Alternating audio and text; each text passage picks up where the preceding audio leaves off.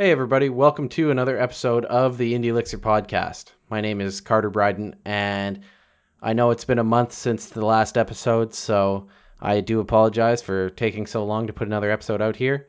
Uh, it's been really busy with my client work and projects, uh, so I'll be working on getting these out more often as as often as I can. No guarantees on schedule right now. Hopefully, in the future, I can lock that down a little more. So, this week for episode number five, I wanted to talk about testing and refactoring and a little bit about uh, my side project Forte and where that's at. So, to start off with, uh, maybe I'll talk about Forte first here. Uh, so, Forte, uh, as I've talked about in other episodes, it's a video chat platform for experts and enthusiasts. You can uh, basically sell your time as an expert uh, over video chat, consulting with people, giving them help on any particular topic. You can sell packages, that kind of thing. So I've been working on that for quite a while now. And, and when I started the project, it was just to learn the Elixir language itself and the Phoenix framework. Um, so I don't I don't regret starting that a while ago and working on it for quite some time. But I'm at the point now where I think it's probably time for a soft launch right away and I've done things not necessarily the right way. If you're someone who listens to indie hackers or startups for the rest of us or spends any time in those kind of communities, uh, there's a lot of talk about build an email list, have a uh, audience built up, all these kind of things. I just haven't done that, and so I'm sure it'll be slow growth, and and you know not too many people are, are going to show up right away. I'm totally okay with that. Um, I do have a few people who have expressed some interest on being on there. Uh, you know, they're already doing this kind of thing, but you know, with a, a variety of tools, and it's not very easy for them. And so, uh, I'll be bringing on board some of those people, and we'll see how it goes from there. Um, since I'm going to be launching launching it right away, um, there's a few things that I wanted to do before I get it out there. It's definitely in a state where I'm proud of some things and I'm embarrassed about some things. I think that that's pretty normal when you're coming up with your own side project. Um, you just can't do everything perfectly, especially before launch. And if you do, you're probably waiting way, way too long. I would argue that I've waited too long in this case, but um, there's definitely a few things in there that I, am still embarrassed about. But I think overall it, it, it's a solid app and it works well. Uh, so before I launch it, though, there's a few things that I, as the owner and developer, need to do to be responsible um, and responsible for the users that are going to be using this, especially since it's something that takes payments. Also, responsible for my own sanity. Uh, you know, once it's out there and it's being used, I don't want this to be something that has huge support time put into it. I would like it to work well and not break, essentially. So, if it's not breaking and people are having an easy time using it, all of those things, they won't need as much support requests. Everything will be happier. Everyone will be happier with that situation. So, to get there, one of the things that I need to have are tests. So, I have a, a bit of a philosophy on on testing that I'll share with you right now. Um, and in general, it's that TDD is good, test driven development is good. Um, and that it's really important to do anything with a project that is going to be around for any amount of time and see any amount of change or extending or that kind of thing. Uh, I do think that when you're working on a greenfield project, a lot of people tend to use TDD as test driven design rather than test driven development. I'm personally a little bit against that because I think that that tends to limit you to developing and implementing things the way that in a limited way that appeals to you as the developer because it's easier or you know it's what seems possible rather than what is the best outcome and the best result for the end user.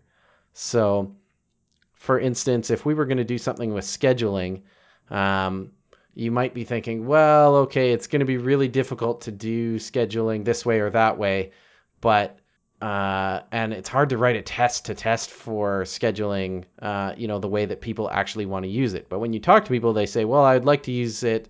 Uh, you know, I'd like to be able to select three times, and if one of those works, great, and you know that kind of thing. Um, that that might be something that's really hard to test for but that's what people want and we should be building that rather than what's easy to develop. And it's easy as a developer to fall into that trap of what seems possible rather than what is best. Um, because it's always possible but we tend to look at things and go oh that's going to be such a pain in the ass. Sorry for swearing. Uh, that's going to be such a pain to do that that you know that's not possible. We can't do that uh, which I think is the wrong way to look at it. So for one thing, I, I try to avoid that uh, that that test driven design where design should be driven by what people want, uh, how they want to use it. So, anyways, um, the other thing is that when you have a greenfield project, test driven development tends to it tends to uh, boil down to a lot of small tests and that often are testing things that are sort of redundant like you're what you you are really testing is the ORM almost, or the you know saving to a database or something, which already has tests in that packages, or you know the ORM or whatever you're using. Um, for my case, it's Ecto. Uh, they already have tests for saving to the database and stuff like that. So really, you know, having a test that this saves to the database is just testing Ecto, and that's not very useful in my opinion. Um, the other thing is that if you've got tests written that way, it's very difficult to change things without rewriting a lot of tests. And so essentially, you end up with a lot of brittle tests that need to be changed very frequently um, because you don't know what you want at the beginning of a project. At the beginning of a project is when you know the absolute least you will ever know about this project. And so, writing the tests right away um, might help you figure out where you want to go along the way. But as I've said before, I would argue that the design that's design and so you should be designing that from the other end of things. Rather than from the implementation standpoint you should be de- designing that from the user standpoint. So i want to avoid i wanted to avoid brittle tests. I wanted to avoid wasting time. I wanted to move swiftly and that kind of thing you know as a developer like we like to do. Um, and so I started off doing TDD in exactly the way I just described, and I stopped doing that pretty quickly because I didn't know what I wanted yet. I was changing things so frequently.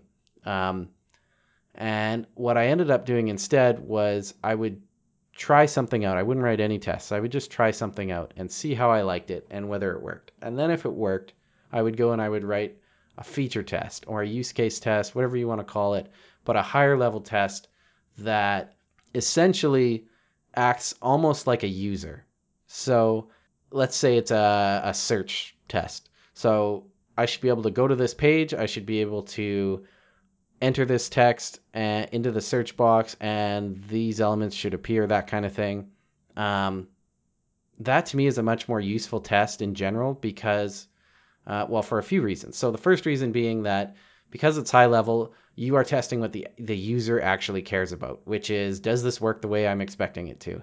Um, which is a very good first test. The other thing is that if something in the pipeline is broken, something lower down or under the hood, that test will still fail it still won't work probably.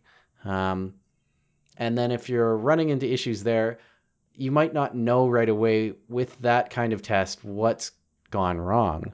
But because you, you've got something going wrong there, it's failing, that's when you can start drilling down into the lower level tests. And those are designed to help you figure out sort of those lower level problems. You know, what's going on under the hood to make this, the use case test here fail.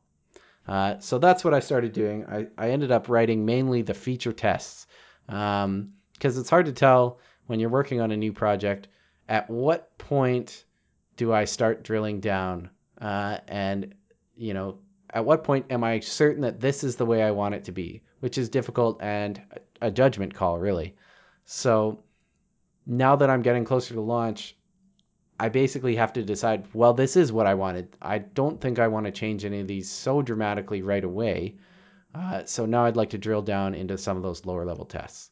So that's what I'm doing uh, right now. I'm writing a lot of those lower level tests to basically back up some of these feature tests, um, you know, so that if they fail, i am going to have some more information and to feel more confident about uh, what's actually going on. Um, with the smaller individual pieces of a feature. So, part of the reason why I'm doing this is I also have another philosophy that I would love to tell you about right now. Uh, so it's the uh, it's my philosophy on on refactoring, and my philosophy is essentially refactoring is a feature. It should be treated as a first class citizen, and it deserves time in your schedule. So if you're a developer, especially one who's worked in an agency or anything like that, you know what it's like to work on an MVP, which if an MVP were a book, it would be the first rough draft, which means basically it sucks. It's it works. It definitely the story is there if it was a book, um, but it's not done very well uh, at a lower level. So in an app, that might mean that some things are maybe a little hard coded, or they're not very reusable, they're not very extendable, uh, they're very coupled. So changing one thing changes a lot of things. It's hard to delete things, uh, that kind of thing. And so anybody who's had to work on a legacy project knows that that is the slow death of any software project. Um, if you, it's very easy to do that for the MVP, and then well, you've got to rush or you know your boss or your clients, customers, whoever, they really want this new feature out there right away. Uh, it's it's of the highest importance. Drop everything else, get this feature out there.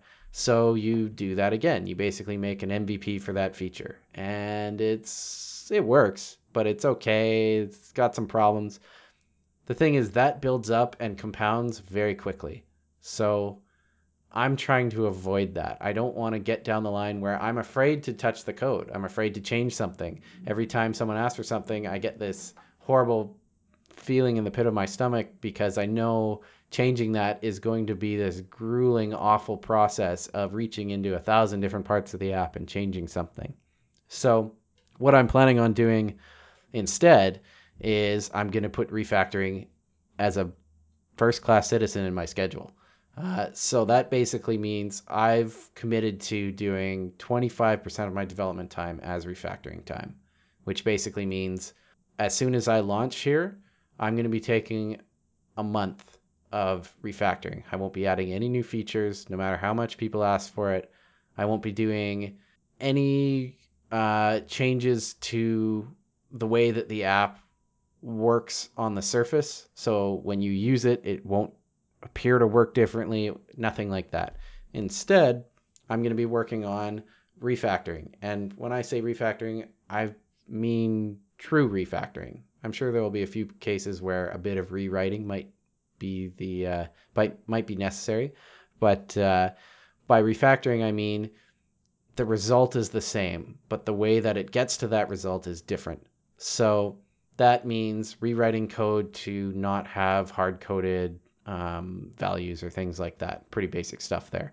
But it also means things like decoupling and moving functions, uh, extracting functions into smaller, uh, more decoupled uh, modules and functions, moving things into their own contexts for uh, those of you who develop with Phoenix. Um, a lot of things like that. And the idea being if I spend 25% of my time doing that, then the rest of the time when I'm building features, I think that I will get more gains in terms of efficiency and time and reliability and, and, and many other things. I should get a lot more gains out of that than the 25% time. So I suspect that doing it that way, I'll be able to build new features not 25% faster, but maybe 50 or 75% faster because it'll be essentially a very nice code base to work within. It'll be very easy to extend. It'll be very easy to reuse things. Be easy to delete things when I don't need them anymore. That kind of thing. So that's my plan here. Um, to do that, I need tests. Tests and refactoring go hand in hand. You don't want to refactor unless you've got tests. Uh, they are best friends. So first, I'm writing the tests. Then I will do a soft launch here. I'll put it out there. Um, a little bit nervous about that. I'm a little bit embarrassed about it because, uh, you know, there's parts of the app that just aren't as good as I want them to be. But at a certain point, you need to get it out there. People need to use it, and I'm sure there are there are features in the app that some people or or nobody will want. I'll I'll have completely missed the mark. Nobody will want it, and so we'll need to change them or get rid of them. There will be things in there that I didn't think of at all that need to be added. There will be a lot of things, and so having this testing and refactoring ready to go and well thought out means that I can actually do those things properly. And it'll help me sleep at night. You know, I I'm responsible for what happens in this app at the end of the day. There's going to be money changing hands. There's there's a lot of things, and so I don't want to launch a, a side project that is essentially a much worse, much lower paying full time job. You know, so if I do this right, it should translate directly to less support, less headaches, less stress, happier users, all of those good things that every every company, every developer should want. Um, so, you know that that's kind of the way I'm I'm going with those things. Um, I also think that if we're doing refactoring right, then we're gonna have um, it. Well, it, naturally builds in this time that I have to take to consider new features. So for instance, I, I've committed to a month of refactoring before working on any new features as soon as it launches, which seems crazy in some aspects because there will be people who will be demanding things. Um, but that also means that I have to take the time. It forces me to take the time to consider those requests, to consider my options, to not jump on anything too quickly or without enough thought and care. And so by the end of that month, I should have a much better idea of what to implement and how than I would if I was in the moment trying to react right instantly to everything. I think this will work out a little bit better. Uh, so that's kind of where things are with my side project. I'd love to hear where things are with your side projects. You can uh, get in touch with me on Twitter at sudocodes. That's at S U D O C O D E S. Uh, you can send me an email, uh, carter at indielixer.com. Uh, you can go to the website there as well to see show notes and episodes. Uh, rate and review on your podcatcher of choice, probably iTunes for a lot of people. Um, that always helps out. It's an easy way to to uh, show that you like what what I'm putting out there.